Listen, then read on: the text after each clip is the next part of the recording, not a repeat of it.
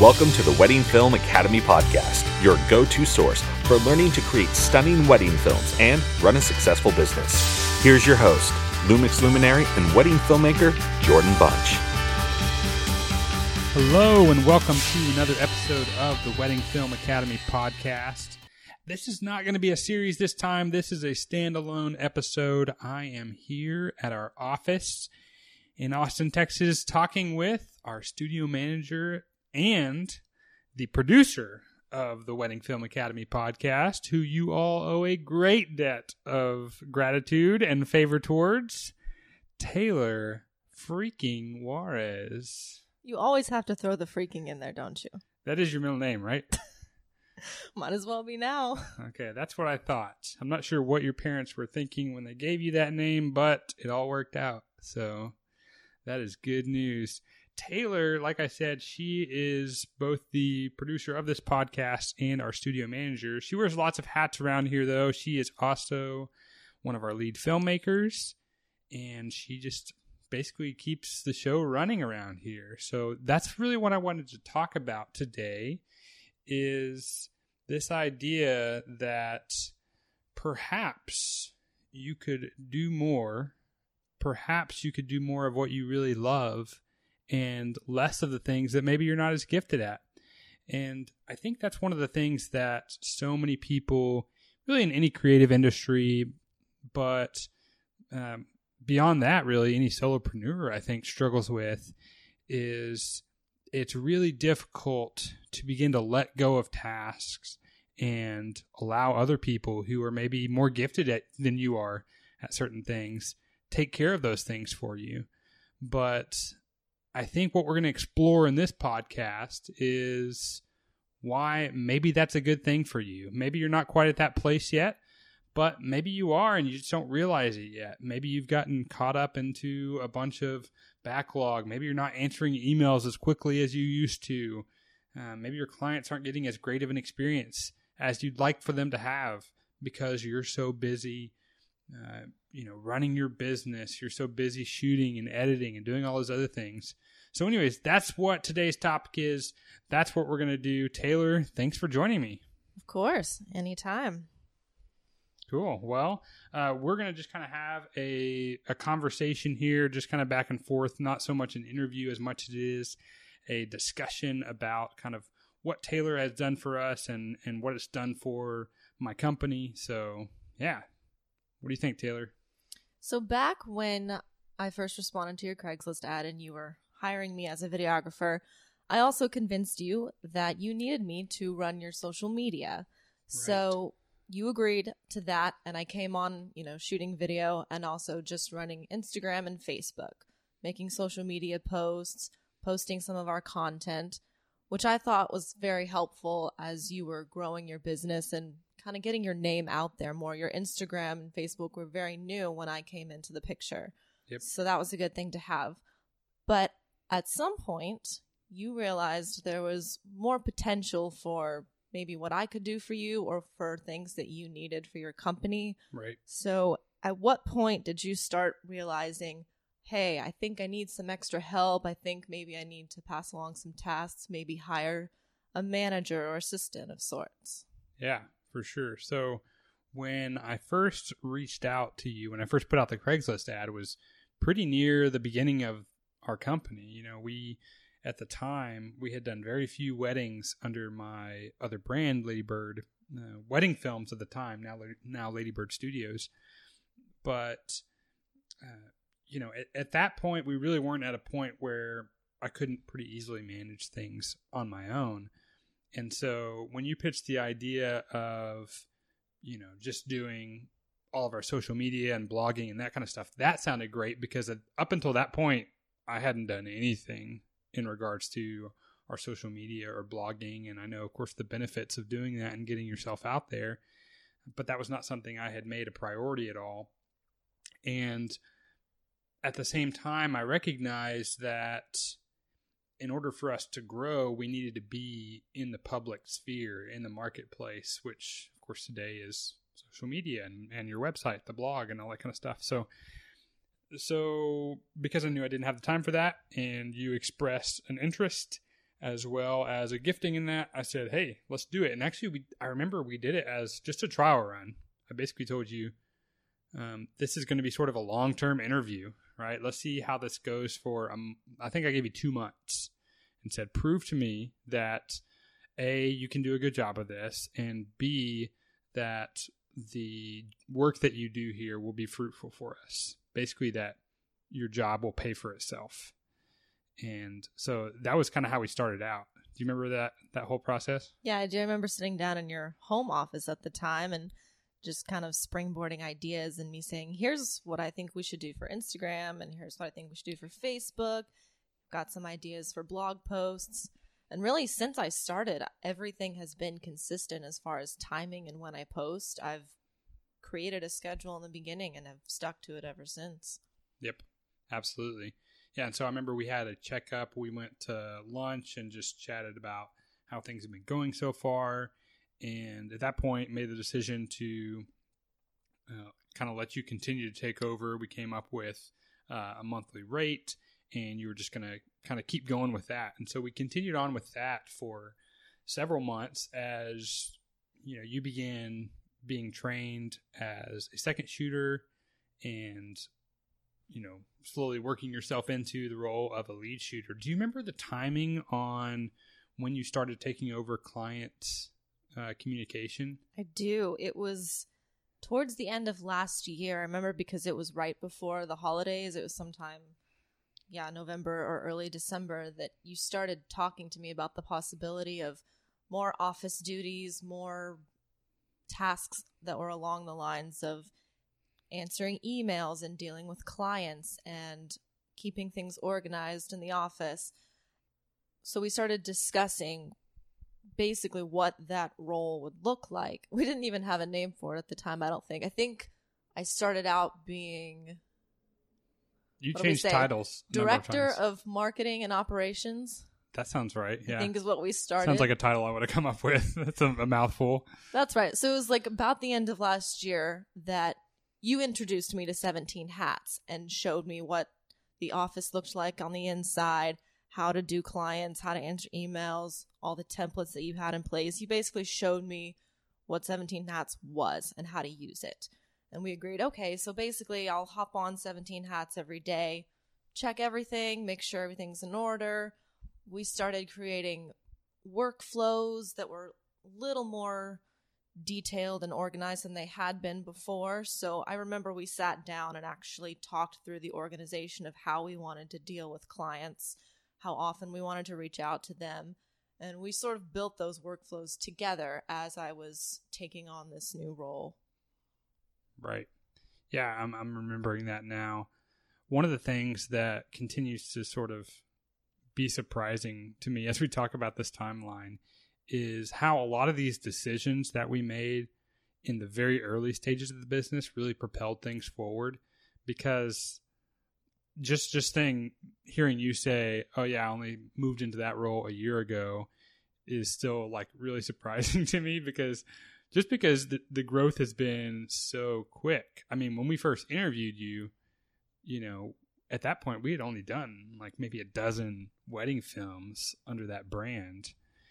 And uh, so it was very much like just this sort of we think this is going to work really well and we think this is going to grow but it's not much of anything right now. And within a year's time we had done another i think 60 uh, 40 40 to 60 films. I forget what the number was exactly. And then this year uh, between the two so i think we'll do like over 120 this year 150 if you count the stuff that I'm doing through Jordan Bunch Productions, which uh, Taylor helps out with from time to time on that as well. Um, actually, I've asked her to step into the role of studio manager for that company as well recently. So she's taking on lots of lots of responsibilities. Um, but I think one of the things that I'm just sort of identifying as we're having this conversation is how helpful all of that has been in freeing up my uh, my mental energy and and freeing up my time really to be able to focus on the big picture and the growth of the company. And that's been super successful, you know, because you've been able to handle at this point really, I mean, almost all the day to day operations. Yeah, I think looking back on it now, I think you would have seen it differently if you hadn't hired me already. You would have probably spent longer time searching or trying to think up what you needed in terms of growth and having someone take over management of office duties. But the timing worked out really well because you hired me literally right before I graduated from college, and I was bound and determined to find a job that I could grow in, that was flexible, that was in my field of interests. And when I first got hired as a videographer, you know, I was happy about it, but realized still, okay, this is kind of part time for now. I still need to find ways to fill in income gaps because I really want to do a job that I love. I don't want to have to go out and just work at a restaurant or find something kind of normal just to, you know, pay the bills. I really want to do something artistic and creative and entrepreneurial if possible. So just finding this company and recognizing right away, oh, wow, he's new. He's still building, he's growing. This is my opportunity to show him where he could take it, what how I could be of value to his company. And so I was always ready to take on more every time Jordan had a new idea. It's like, let's do it. I'm ready. I want to make this as full time as I possibly can so that I don't have to worry about filling in the income with other side jobs, which I did for a while last year and I still continue to do because it just kind of comes with the artistic territory. I'm always doing something. But I am so thankful that I've been able to turn this into a full time job. Yeah, for sure. Okay, so speaking about that, what do you feel like you're loving most about your job right now? Mm, besides everything, um, I really love that, like I said before, it's very flexible. You have pretty much always allowed me to decide when I want to work and how much I want to work and where I want to work. In the beginning, I was working from home because we didn't have an office. You were working out of your home office anyway periodically I would come over and we would meet in your home office, but it was nice to be able to work from home and do things that weren't on a strictly like, okay, I have to sit down and be at my computer for this many hours. It was more like, hey, I just need to be checking in, always aware of emails coming in, things I have to do for social media. So I was kind of on my own timing, which was nice because it allowed me to do other things that I love and have time and flexibility in my lifestyle, which is something that I love. Um, and I found it relatively easy to organize myself and work from home and be steady in that. For me, it works very well because I'm very self motivated.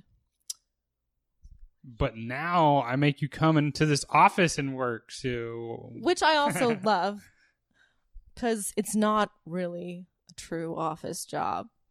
It's like getting to come to a place every day where I just hang out with cool people and we do fun stuff and we're always doing our own tasks but playing off of each other and we get to just walk into the next room and ask a question when we need something. It's it's a lot easier to have everybody in one place to have your editor in the room next door so when he's working on a film i can just walk over there and say oh hey by the way let me give you some extra details about this wedding so you help you in the edit. And when he has questions for me about a wedding, he can just holler into the next room. And I think we've established a very good workflow here amongst the three of us. Yeah, for sure.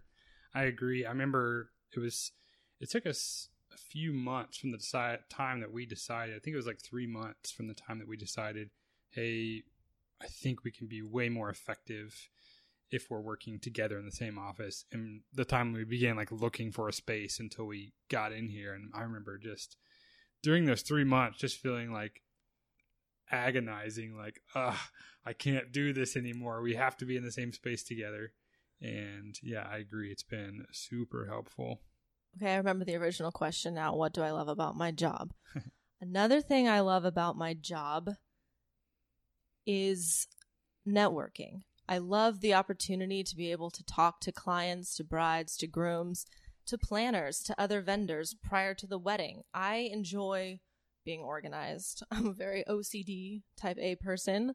So I enjoy responding to emails. I enjoy dealing with schedules and keeping everything organized and making sure that everyone's on the same page. I'm very good at that stuff. And I honestly really enjoy it. And I like knowing that I have all of the details for every wedding that we do. I'm in charge of sending out timelines to all of our shooters, making sure they have everything they need for the wedding day. And so I really enjoyed just that whole process from the time we book a client all the way through the wedding, even the ones that I get to shoot. It's it's cool to show up at a wedding and I've already been talking to the bride. Even if I haven't met her in person, I've spoken to her. She's been aware of me talking to her through emails or maybe I gave her a phone call about something. And it's just cool to show up and say, "Hey, it's me. I'm the one that's been helping plan your wedding and now I'm here to shoot it." And that's a really rewarding thing. Yeah. Now, this is a question to our listeners. Does that sound like you?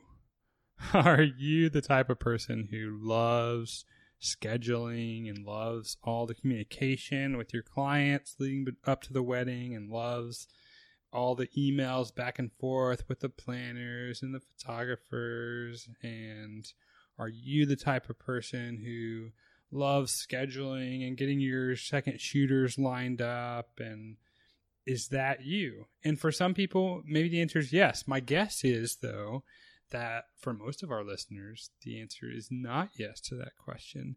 And for me, like, that's definitely the case that my answer is not yes to that question. And so that has been so much of what has made my life so much better is to not have to do a lot of the things that a I don't like doing and B I'm not very good at because I don't like doing it. So why would I be good at it? Anyways, uh, I think one of the things that I want to do with this podcast, like I mentioned before, is just help sort of open your eyes to what more could you do if you didn't have to be doing all the things that you didn't like doing. And so I love hearing that from you, Taylor, is these are things that you actually really love doing. And so not only is it great because I don't have to do it because I don't want to, but I'm giving you a cool job that you really love. And that's awesome too. So I just wanted I wanted you guys to hear that, especially those of you who just can't stand that kind of stuff is there are people out there who not only are good at it, but who love to do it. So, how cool is that? Hire them. um, so, I heard a couple of things there that you love about your job. One thing you forgot to mention is just how much you love working for your amazing boss. Well, that's But- sort of a given, Jordan. but we'll we'll forgive you for that. So that's okay. Um, but seriously, give me like because we have a super busy schedule. Like we talked about, we're I think that we'll do a little over 120 weddings this year through Ladybird Studios. So we have a at this point like a pretty regular routine.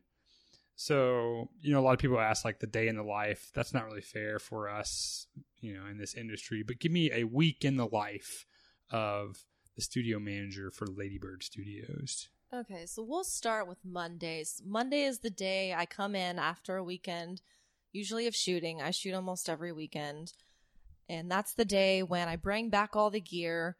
My other shooters will either bring it to my house or bring it into the office, whichever is most convenient for them. But that's the day that I bring all the gear in. I sit down in our editor's office and I dump all of the footage onto our computer. Not only do I dump all the footage, but we back it up three times so the footage is on three different hard drives. And I organize all of the footage for each wedding into separate folders, like pre ceremony footage, ceremony footage, etc. Once all of that is done, I usually check emails that came in over the weekend, respond to any leads. Monday is the day I usually like to send out the timelines for the following weekend if I have them. If not, that's the day I like to check in with the either the bride or the planners and say, okay, got weddings coming up this weekend. Let's work out those last minute details. So that's what Monday looks like for me.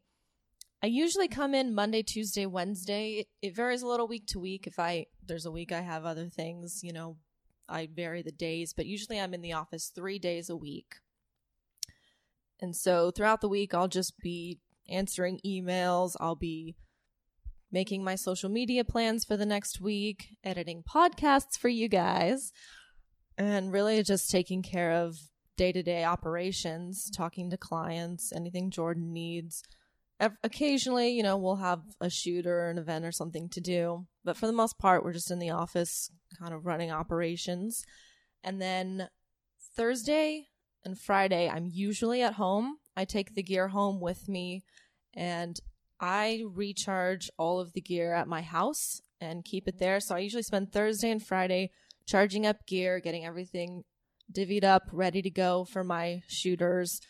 Friday is usually the day when the shooters will come pick up gear from my house. If they have a Friday wedding, they'll come over Thursday. It just depends on the weekend. And then on the weekends, I'm usually shooting, especially if we have multiple weddings in a day or you know, weddings several days in a row. I'm usually shooting every weekend and then I start all over again. Awesome. Yeah.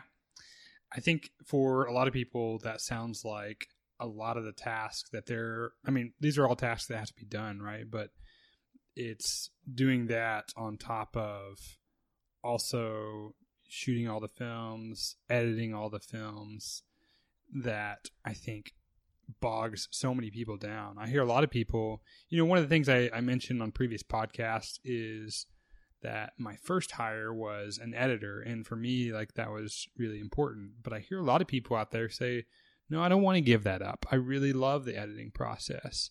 And so for someone in those shoes, I think the first hire would be a studio manager. I absolutely agree with you on that point which reminded me, I wanted to say, you know, I talk to other vendors and I talk to other people and you know, when I explain what I do for Ladybird Studios, you know, I've had people say, "Oh, wow, you work in the office and you shoot on the weekends?" Like it sounds overwhelming to some people.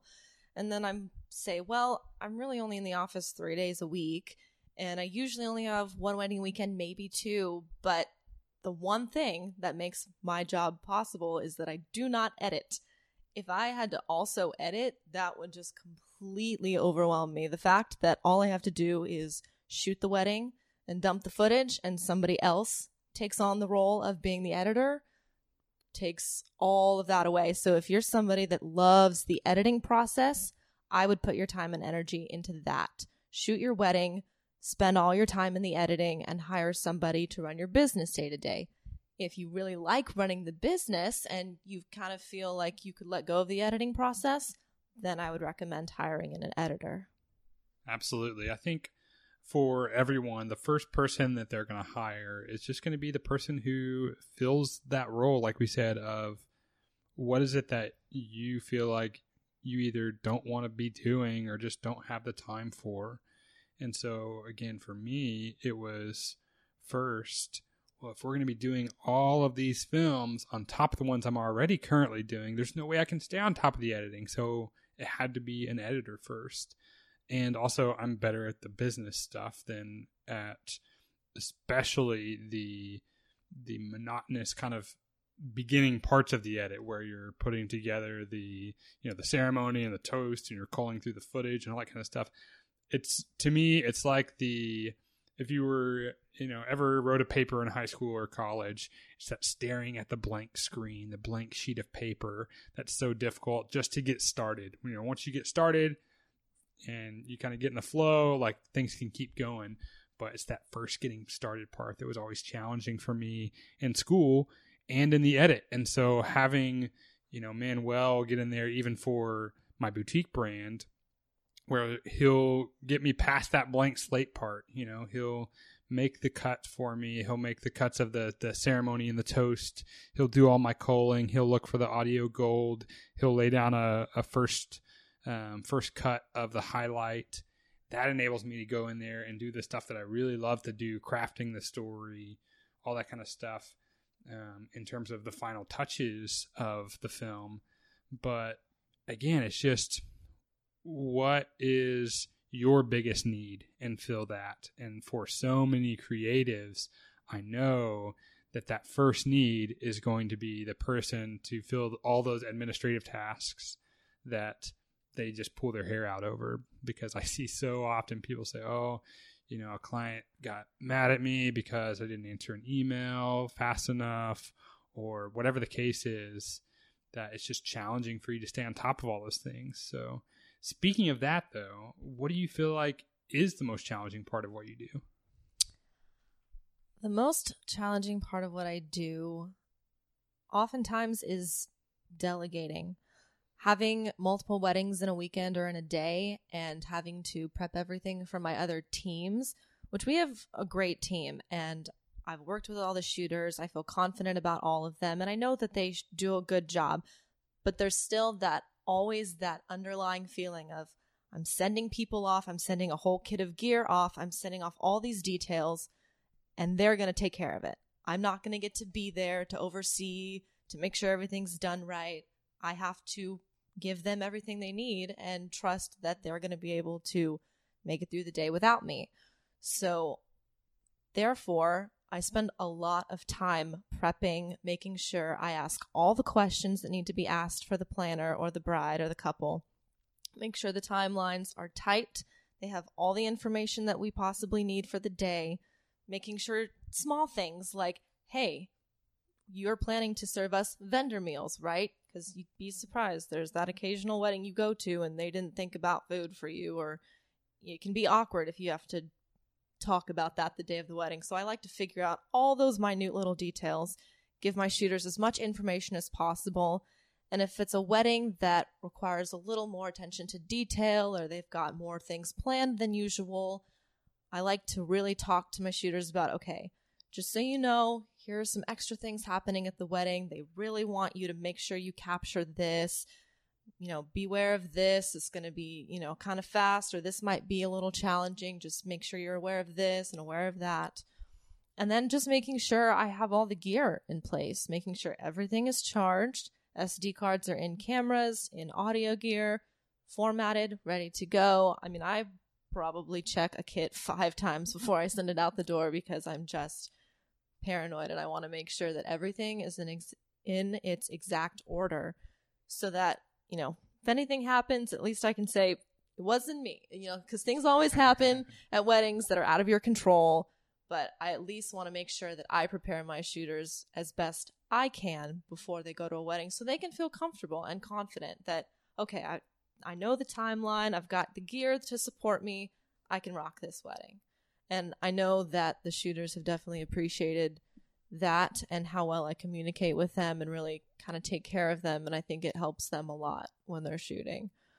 Another challenging thing that kind of ties in with that is when we have multiple weddings in a day or weekend.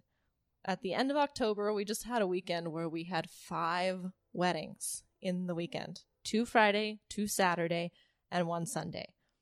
And I was a wreck for probably three weeks before that, going through all of the details for every single wedding. I mean, I knew all the couples' names, I knew all the timelines, I had all of these details cram packed into my head. And I had to make sure that I had the gear sorted out, where it was going to go, and how it was going to get to the next team the next day, and then who was going to bring it back. I literally organized every one of those five weddings SD cards into Ziploc baggies labeled with the couple's names, just so I knew where all my footage was and it stayed in a safe place and everything got back to the office on Monday safely and soundly. So it was definitely the biggest challenge I had faced, having to do that many weddings in a weekend. But I think that because I had such a good system in place and I had been doing so well with my workflows up to that point, I was able to get through, even though it was stressful for a time, but we made it through the weekend. My teams were great and everything worked out. Nice. Is running your business taking away from the time that you have to make better wedding films? Do you feel disorganized? What happens when a hot lead goes cold after your first email response? Do you have a system in place to stay in contact with them? Do you find yourself asking, where was that bride's phone number again, and have they paid their invoice or not? Which package do they get and what are their deliverables? how organized are your financial records when it comes to tax time? Wouldn't it be awesome if you could afford forty or fifty thousand dollars to pay someone to take care of all this extra stuff for you? I've got an idea.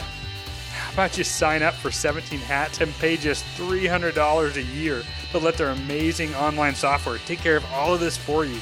Before I got 17 Hats, I was buried in a sea of unorganized emails, spreadsheets, bank statements, receipts, sticky notes, Google Docs, and more. I was letting hot leads go cold because I couldn't remember who to stay in contact with. I was spending weeks trying to get my tax records organized for my accountant. It was awful. And now I pay 17 hats just $300 a year, and they do all of that for me. It's like having a full time assistant working around the clock on your business, making sure that everything is organized, invoices are paid on time, and making you look like a real pro to your clients. And now, 17 Hats is giving you an amazing offer. When you use the link at the top of our website, weddingfilmacademy.org, you'll get 15% off the list price, and it's a great way for you to help keep us making great content each week for you. If you want to learn more about 17 Hats, go back in the archives and listen to the podcast that we did with them. We actually got to chat with the CEO and one of the VPs of 17 Hats for an hour. So definitely go back and listen to that podcast as well if you want to learn more. Thanks a ton. Let's get back to the show. So if if you are a either a a studio manager listening to this podcast or b you are someone who is a solopreneur and you're doing all these tasks yourself um, taylor tell me about like what are some of the best tools that you have that you're using to do all this? You know all the software and those kind of things. I know we you talked we talked about 17 hats on the show a number of times but also you, you're using some other things. So talk about all the different kind of tools that you use. If someone's trying to get organized either on their own or they're trying to um, help get their studio manager organized, what are the tools that you'd recommend to them? This is really simple and basic, and I'm old school, but to do lists. I literally have a notebook that is dedicated to nothing but my to do lists. I have to do lists for every possible category of my life, both personal and work. And I literally make lists for everything. I have to see it on paper. I like writing it down and then crossing it off when I'm done and then looking at all my lists. And that's how I see, okay, here's what I've done. Here's what I haven't done. Here's what I need to do. Here's what day I need to do it on. I will make checklists for gear prep. I will say, okay, here's everything I need to charge for a kit. And I'll write it down for as many kits as I have to prep. And then as things get fully charged, I put them back in the bags or the boxes and I check it off my list. And then I can go back, you know, because a lot of times I'm charging over the course of a day, overnight into a next day. And I want to make sure I remember, okay, what have I already charged? And you know, I've got things plugged in all over my house, yeah. you know, so it, it looks messy when I'm doing it, but because I keep lists and I always know what I've charged and what I still have to charge, it doesn't really feel that chaotic to me because I have a system in place. So the same goes for when I'm in the office. Just I make a to do list for every day that I'm in the office. Here's the tasks I got to do today. A lot of times, Sunday, I will sit down and say, okay, you know, I've shot weddings this weekend, or I've been off, or I've been doing this and that. What do I have to get done when I go into the office on Monday? I've really tried to step back answering emails as I I I answer emails really fast. Like I've got our company email linked to my phone and I see the notifications every time an email comes in. And I'm that person that likes to respond quickly and make sure that our clients are getting answers to questions. And so I, I always answer emails, even if it's 11 o'clock at night, even if it's Sunday and I'm sitting there relaxing. So I, I've tried to tell myself, Taylor, it's okay if you don't answer emails on Saturday and Sunday. First yep. of all, you're probably out shooting a wedding. Second of all, I think the clients understand, like, okay, on weekends, you're out of the office. You know, we will talk during business hours. So I've actually just recently started putting an away message on for the weekend so that any emails that come in, they'll get an automatic response just saying, hey, we're out of the office on the weekends. We'll get back to you Monday. If it's an emergency, you can call us. So I've gotten more organized in how I answer emails because I can be, I guess, obsessive about it, which is good, I guess, because I respond to clients quickly and a lot of them appreciate that. But I've kind of got a better system for that now. So on the weekends, I don't have to worry about office tasks. I just shoot weddings or take off whatever I'm doing. And then Sunday, I'll sit down and say, okay, you know, what kind of stuff has come into the inbox? What are the things I'm going to have to deal with next week in the office? And just make my list for Monday. And then from there on out, whatever I accomplish Monday, I'll see, okay, here's what I'm going to have to do the next days uh, that I'm in the office this week. So, really, honestly, keeping to do lists is how I get through everything. And I don't really even need to go into 17 hats because we've talked about that quite a few times on this show. And obviously, for the office stuff, that is just the number one way to stay organized when you're dealing with clients and running a business.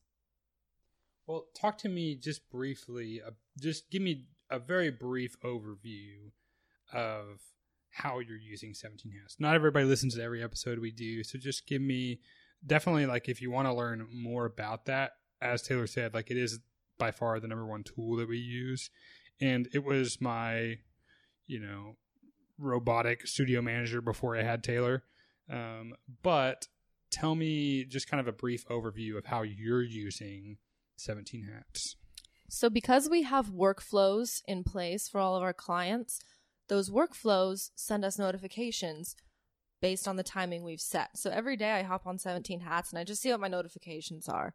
And it will remind me things like, oh, hey, the final payment is due for this client. Oh, hey, I need to send this email about the timeline to this client. So it just kind of gives me an overview of here's the things that are coming up that I need to deal with either today or this week as far as payments, sending out email reminders, getting in touch with a client. It'll let me know kind of where we are in the timeline as far as expected delivery of a wedding film.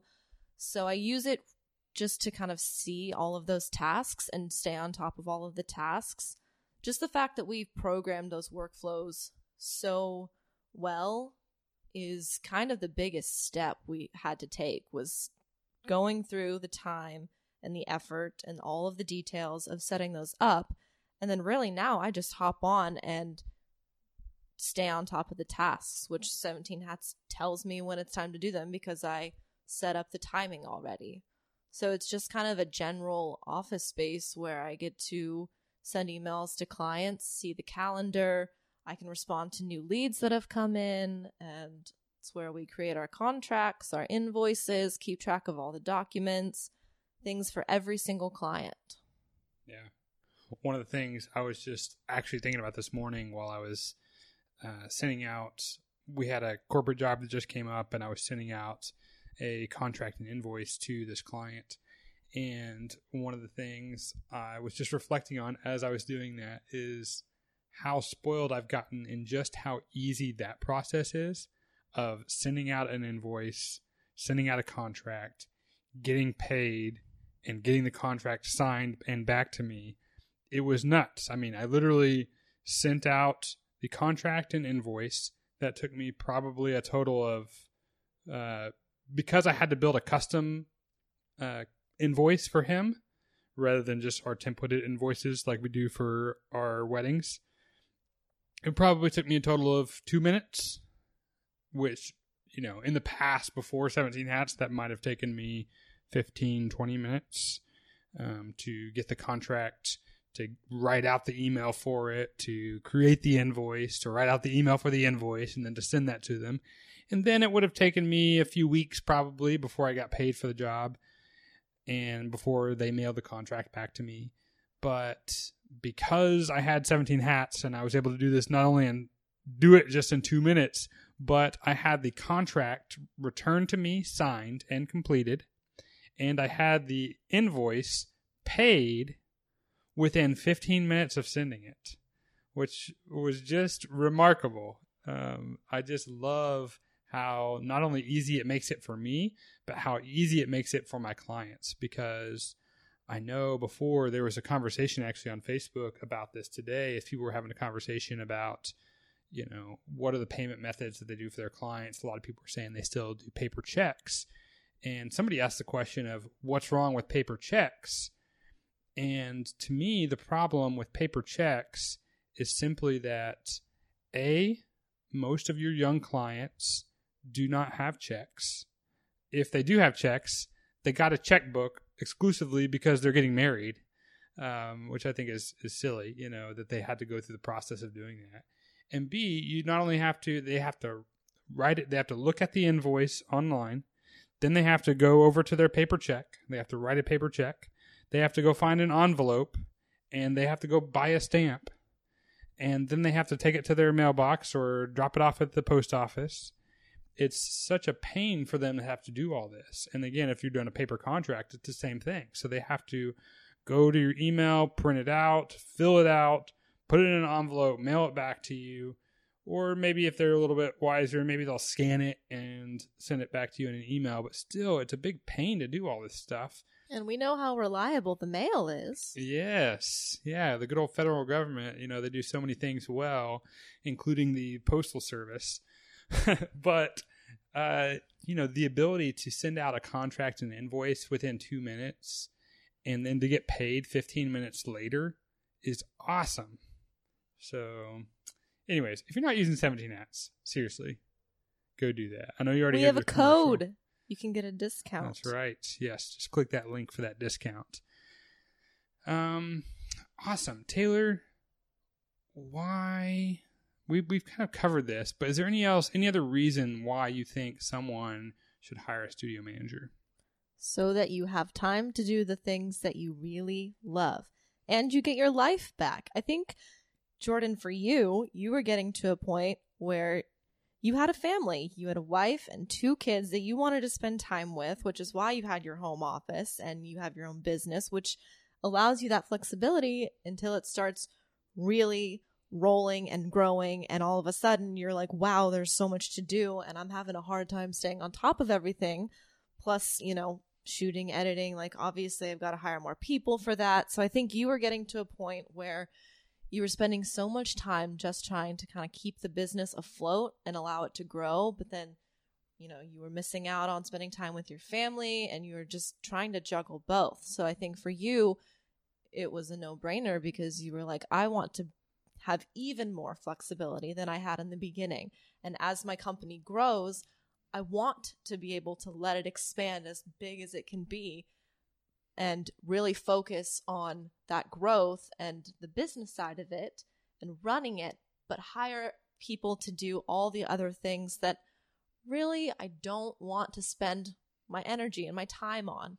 Because you love the business, you love growing it, you love expanding and you love networking and reaching out to people and just you you're the big picture guy. So it makes sense for you to hire someone well a whole team of people really that can fill in all of those little gaps and keep the train moving on the tracks. So you're good at laying the tracks and we're good at moving the train along. All right. Yes. That's a good analogy. Nicely done. Um, yeah, I think one of the quotes I hear people say a lot is only an entrepreneur would trade 40 hours a week for 80 hours a week or 100 hours a week. And I think that's true, but one of the important things that's sort of a caveat to that is that's okay for a season. But if you work 80 or 100 hours a week until you're 70 years old, you're going to be a miserable person. You're going to be miserable to be around. Nobody's going to want to be around you because you're going to be cranky. Um, you're not going to have gotten enough sleep. You're not going to have spent enough time with your kids and your wife and your husband and your your family. You're just not going to be the type of person that people want to be around, to be honest, because that's kind of a rough existence. And so I think, again, it's okay to be that and to do that for a season while you're working on your plan to get out of that rat race. But having that as your normal way of life, your normal way of being, is going to catch up to you. And so that was a huge part of it, like you said, is figuring out how to get out of that rat race and how to get out of a place where I was going to have to be doing that indefinitely. And had I not hired an editor, had I not hired a studio manager, One is I would have never felt comfortable growing the company to the size that it is today. I mean, if I had, we would have all of our clients would be ticked at us all the time, you know, and we would have terrible reviews and, you know, it would, the whole thing would have crashed and burned by now. That's for sure. Um, but also, I think that um, just letting go of some of these things has really given me the freedom to feel like this company can grow as large as I want it to. There's no limit to that, which is just not the case if you're a solopreneur.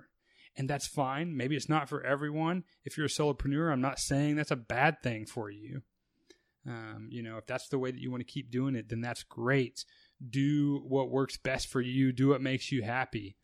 But if you are the type of person who would like more freedom in life, then being a solopreneur will only allow you so much freedom. Yes, it will allow you freedom from your boss telling you what to do. Of course, instead you have, you know, your 20 or 30 bosses, um, your clients.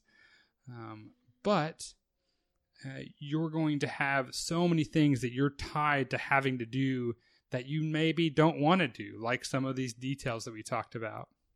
So for me, like, there's no more reason to hire someone else again whether it's an editor a studio manager another shooter whatever the role is for your business that you really need to fill there's no greater reason to do that more so than giving you the kind of freedom that you want in life taylor what else do you want to say about the the benefits of of having a studio manager I just wanted to add on because I thought of this while we were talking. My favorite part of working for Ladybird Studios is that I get to do both. I get to be in the office and oversee clients and be the studio manager, and I get to shoot weddings. And I will say that those two things go hand in hand very well. I feel like being the studio manager in turn makes me a better shooter and makes me a lot more calm and confident on the day. I'm I can adapt to my surroundings a lot easier. And then shooting wedding films makes me a better studio manager. Getting to see both sides of the business helps me operate better and understand the other role that I play even better. Yeah, absolutely. And so maybe it's the case that you already have a second shooter who works for you who, you know, maybe they're not an editor and they can't do that, but maybe they're a really organized person and they would like a way to, you know, quit their job working for Dairy Queen or, uh, you know, whatever it is that they're doing on the side. So, you know, maybe that's the person that you look for and you do sort of sort of something like what I did where you kind of do a trial run, you know, say, "Hey, I'd like to give you some of these responsibilities and let's see how it goes for a month. Let's see how it goes for 2 months." And sort of walk, walk alongside them through that process and give them some coaching and some advice as they go through that. I think that one of the things that probably stops a lot of people from feeling like they can do something as big as hiring someone is just the the commitment that comes along with that of feeling like oh well if i hire someone then now i have someone who is you know sort of i'm responsible for you know for their financial well well-being. And you know once you have someone who's full-time then yeah you know you do play a role in that. But i think that there are other creative ways to think about how you go about the hiring process that will take away that burden from you you know like this trial thing that we did that ended up working out uh, you know wonderfully but it would have also been great had it not worked out wonderfully and i realized okay yeah i do really want someone to fill this but this person wasn't the right fit and so either way it's sort of a you know there's there's very little to risk there if you're able to do something kind of where you're building up towards something that is more full time for that person Were you nervous at all when you first, a year ago, passed this new job on to me? Like when I officially took over, you know, operating 17 hats and talking to your clients and really taking on the full load of office duties? Were you uh, kind of, uh, you know, nervous about relinquishing the f- really the full control of all of the operations of the company? I think there's always a little bit of nervousness as I let go of different things.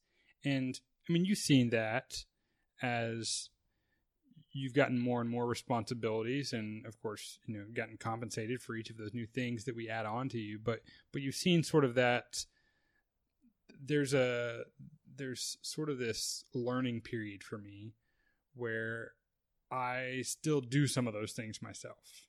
And I think I'm probably still guilty of that sometimes.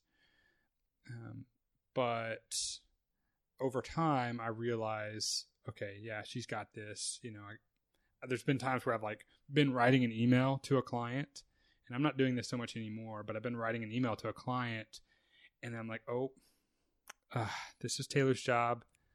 Delete. I'll let her answer this one. She's got it.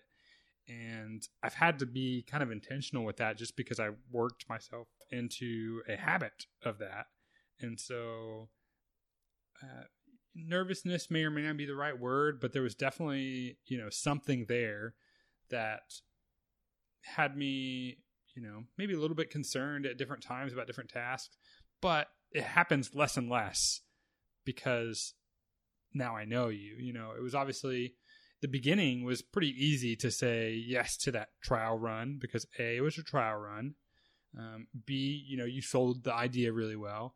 And C, I didn't feel like it was something that was, you know, running our social media accounts and stuff like that.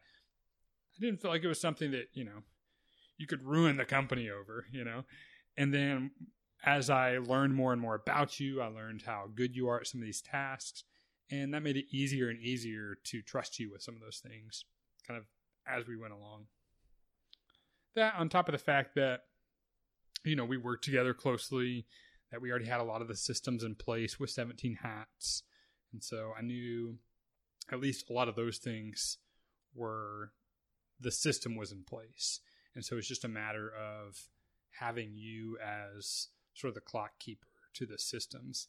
And then of course it's become more and more of more and more than that over time as you know we've been able to be in the office together and even before that you'd ask a question and about you know something that the client asked for example you know they send an email with a question that you didn't know how to answer and rather than saying okay well i'll just handle it typically my response is to talk about it with you and then let you formulate that response in your own words and sometimes it's micromanaged more than that, but usually not. Usually we just kind of have a conversation about how that situation could be handled, how that question could be answered, and then I let you handle it. And that way it becomes less and less frequent that you even have to ask the question at all. Yeah, and I never hesitated to ask you questions, especially when this job was new. I was not that person that was just going to try to handle it myself or just guess at things or say things to clients. Like, client communication was very important. And I realized how important that was. So I would never hesitate to ask if I didn't know the answer to something or I wasn't even quite sure how to word it. Because there was times when I knew the answer, but crafting it in a way that was, you know, respectful of the client or would help them understand better. Sometimes, you know, you, it just helps to run it by you and say, hey, I've got this client that's got kind of this interesting question or request and here's what I'm thinking, but I'm not quite sure what I want to say yet. So sometimes I'll just run my responses by you and say, does this sound okay? You know, is this something that I can send to the client? Because I, I never wanted to send out something that then it would come back and be like, oh my gosh, why did you say that to them? Or, or then the client gets upset. Like I never wanted to be like the bad middleman. I wanted to make sure that client communication ran smoothly. So I'm never afraid to ask questions. Yeah. And I think that's obviously like a great quality to have in any of your employees is that that ability to ask questions. One of the things I always looked for and continue to look for whenever we're hiring new people is maybe the quality above any other is is that person coachable? Because if they're not coachable, then to me it's like why am I even going to waste time on that person? Because I'm going to be wasting all my time just trying to convince them that they have something to learn from me or convincing them that this is the particular way that I want it done. Um, and so that's probably one of the number one qualities that I look for. And I think I maybe even said that in my ad uh, at the beginning when I was looking for people is, you know, coachable spirit is a must. And so obviously, you know, you've displayed that with uh, great excellence. um, awesome. Well, this has been a fantastic conversation. I think. I think this has been going to be really helpful to a lot of people, whether it is uh, the case that you already have a studio manager and you're trying to refine the processes for them, or you know whether that's a move that you need to be making soon. Um, I think this is going to be a really helpful conversation. We have to do our pick of the week, Jordan. Absolutely. It's that time. So, what do you got, Taylor? My pick of the week, and I hope I say this right Saicoo card reader. Yes. Jordan just bought two of these card readers for our computer, and each one will hold two regular SD cards and two micro SD cards, which basically means that now on Mondays, I can dump an entire wedding in one go. I can put all the cards into the computer. I can have everything transferring at one time. And it just really speeds up my process.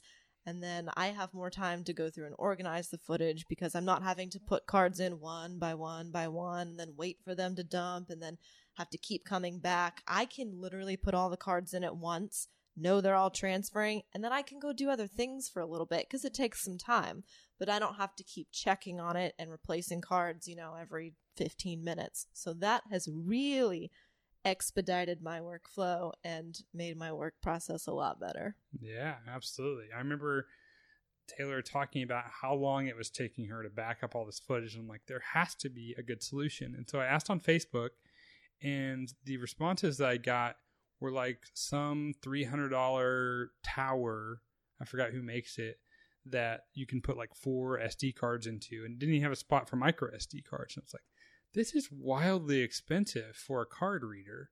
There has to be something else. And so I spent like way too long. I probably spent an hour, an hour and a half trying to find this. So this is a great gift to you, not only in that it's going to make your backup systems way faster, but it's also not going to cost you 300 bucks. These card readers were only $8 a piece. $8. So we spent 16 bucks to buy two of them so that you could back up four SD and four micro SD yes. all at the same time. Awesome. Saves you so much time for only 16 bucks. Money well spent. So it's I think it's S A I C O O Yes. So that you don't have to spend two hours looking for this card reader online. So you're welcome. They do sell it on Amazon. And my pick of the week, I talked about it last week a little bit, but now I've got to play with it a lot more. And I got to say, I am totally digging the Lumix G9. Now, it's kind of an unfortunate pick of the week because you can't get it until January. so I apologize for wetting your tongue that way. But if you are the type of artist who does both photo and video, I think you're really going to be interested in this camera, particularly those of you who are shooting a lot of photography, but video is still important to you. So this is I talked about this a little bit, and we're still working on. I'm kind of doing a long term review. Uh, it's turning into a little bit longer term, longer term review than I had expected, partly because of all my travels. And I'm like, oh, well, now I'm going to another cool place. I should talk about it here too. I should take some 80 megapixel still images of the uh, political buildings at uh, in Washington D.C. And so, you know, we did that. Took a number of 80 megapixel stills to compare them to the 20 megapixel files that are coming out. And I got to say, pretty stinking impressive what this thing can do. On top of also shooting 4K and 60p and doing it at the most affordable price point of any camera on the market. Pretty awesome. I think, I think, and I could be wrong on this. I think they said the final price point is going to be 1700 for this camera body um, which is pretty stinking awesome. What? For yes, pretty stinking awesome for all that this camera can do, stills wise. I think the closest thing that you can compare it to as a still photography camera would be like the Sony A9 because this thing is like a a speed shooting machine. You can shoot raw images at 20 frames per second. Um, so you're getting 20 megapixel RAWs at 20 frames per second with no blackout on the EVF. So if you're shooting any kind of sports, action, wildlife, anything like that, or even if you're just shooting weddings and you're trying to capture the decisive moment, I think this is just going to be a really awesome camera for you for stills, but also again just having just that one feature of alone. I guess the the two in combination of it is what really blows me away.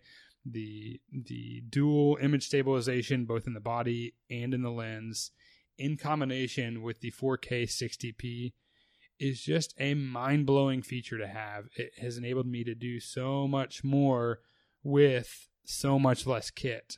And so definitely it's worth taking a look at if you are going to be if you're doing exclusively video and you're not shooting much photos or you're hardly shooting photos at all, I still would go for the the GH5.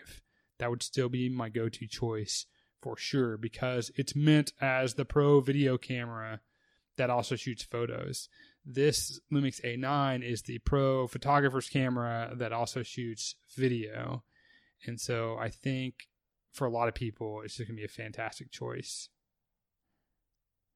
You wanted to say something, Taylor. You did say A9, it's G9. Oh. Not to be Oh. confused with Sony. Yes, my bad. I was comparing it to the A9, so my fault.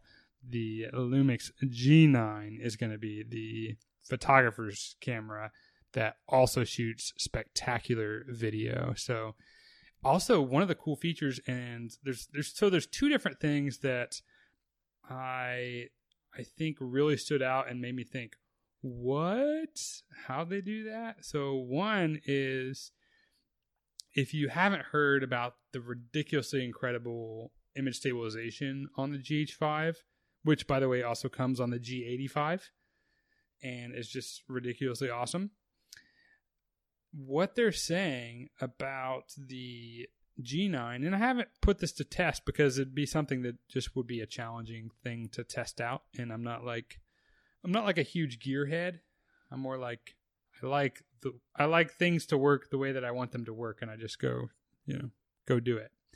So one of the things that it they say it does is it does one stop better of image stabilization than even the GH5 or the G85, which is crazy. So they're saying it does six and a half stops, which is mind blowing. And actually, I did test it just in terms of some still photos when I was in DC. So I did some awesome like night photos of the uh, what do they call it? The the big pool. What do they call it? The it's got a name. The pool in front of the lincoln memorial. Um Wow, I feel like I should know that too. I, I should know the word. I was just there. It's like you know the meditation pool or something like that.